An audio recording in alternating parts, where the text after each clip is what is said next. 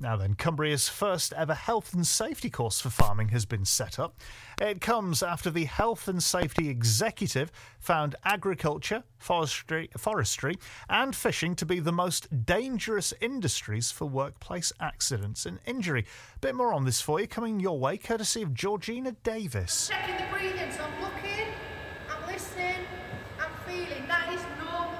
Right now. So can you phone an ambulance for me, please? Workers in the agriculture, forestry, and fishing sector are more than 20 times more likely to be killed at work than the rest of the country. Colin Lindsay is a vet who comes from a farming background. It was his idea to run a farming specific health and safety course. Okay, start your presses. I'm going to count. One, two, three, four. I got a little bit frustrated with the green box with the white cross, and it's a wet, windy day. You open it up, and all these elastoplasts fly everywhere, and that's not what we need for farming or forestry incidents. We need some heavy duty emergency equipment. Earlier this year, a Cumbrian farmer and auctioneer was killed in a farm accident near Carlisle. David Tomlinson was sterilising a newborn calf when the cow's mother attacked him. These first aiders have also had accidents close to home. A friend of mine recently had a quad bike accident and there was nobody around to help her. Uh, she was actually on, a, on her own in a, in a wood. She tipped her quad bike going down a hill, no mobile phone signal. And I think she basically crawled up the hill till she, she got to the road to get help.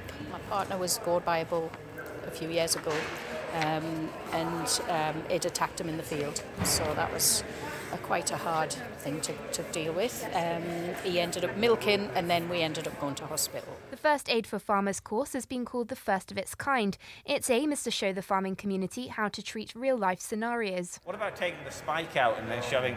No, no, quite right. We're not going to take the spike out. So we're going to do make a dressing and we're going to try and stay. What are the most common farming injuries? Well, statistically, it's been run over by the tractor or vehicles. The next injury is livestock, unfortunately, and the third main injury is actually falling from heights. There's been a lot of interest in the course from the farming community. Rachel Marshall is one of the people learning about first aid. It's really interesting. Um, I actually did St John's Ambulance when I was 15. It's quite a lot of years ago. Some things have slightly changed from when, when I did that, but it, it's nice to have that refresher to do it now. Roughly 30 farm workers are killed in accidents every year in the UK. Colin Lindsay says the number reflects the pressure industry is under.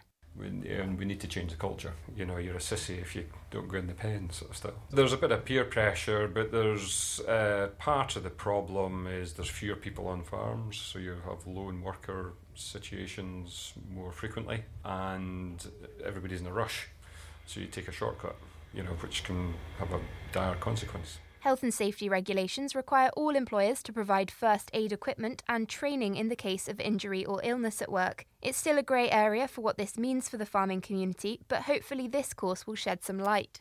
Georgia Davis reporting for you this morning, 27 minutes past 8.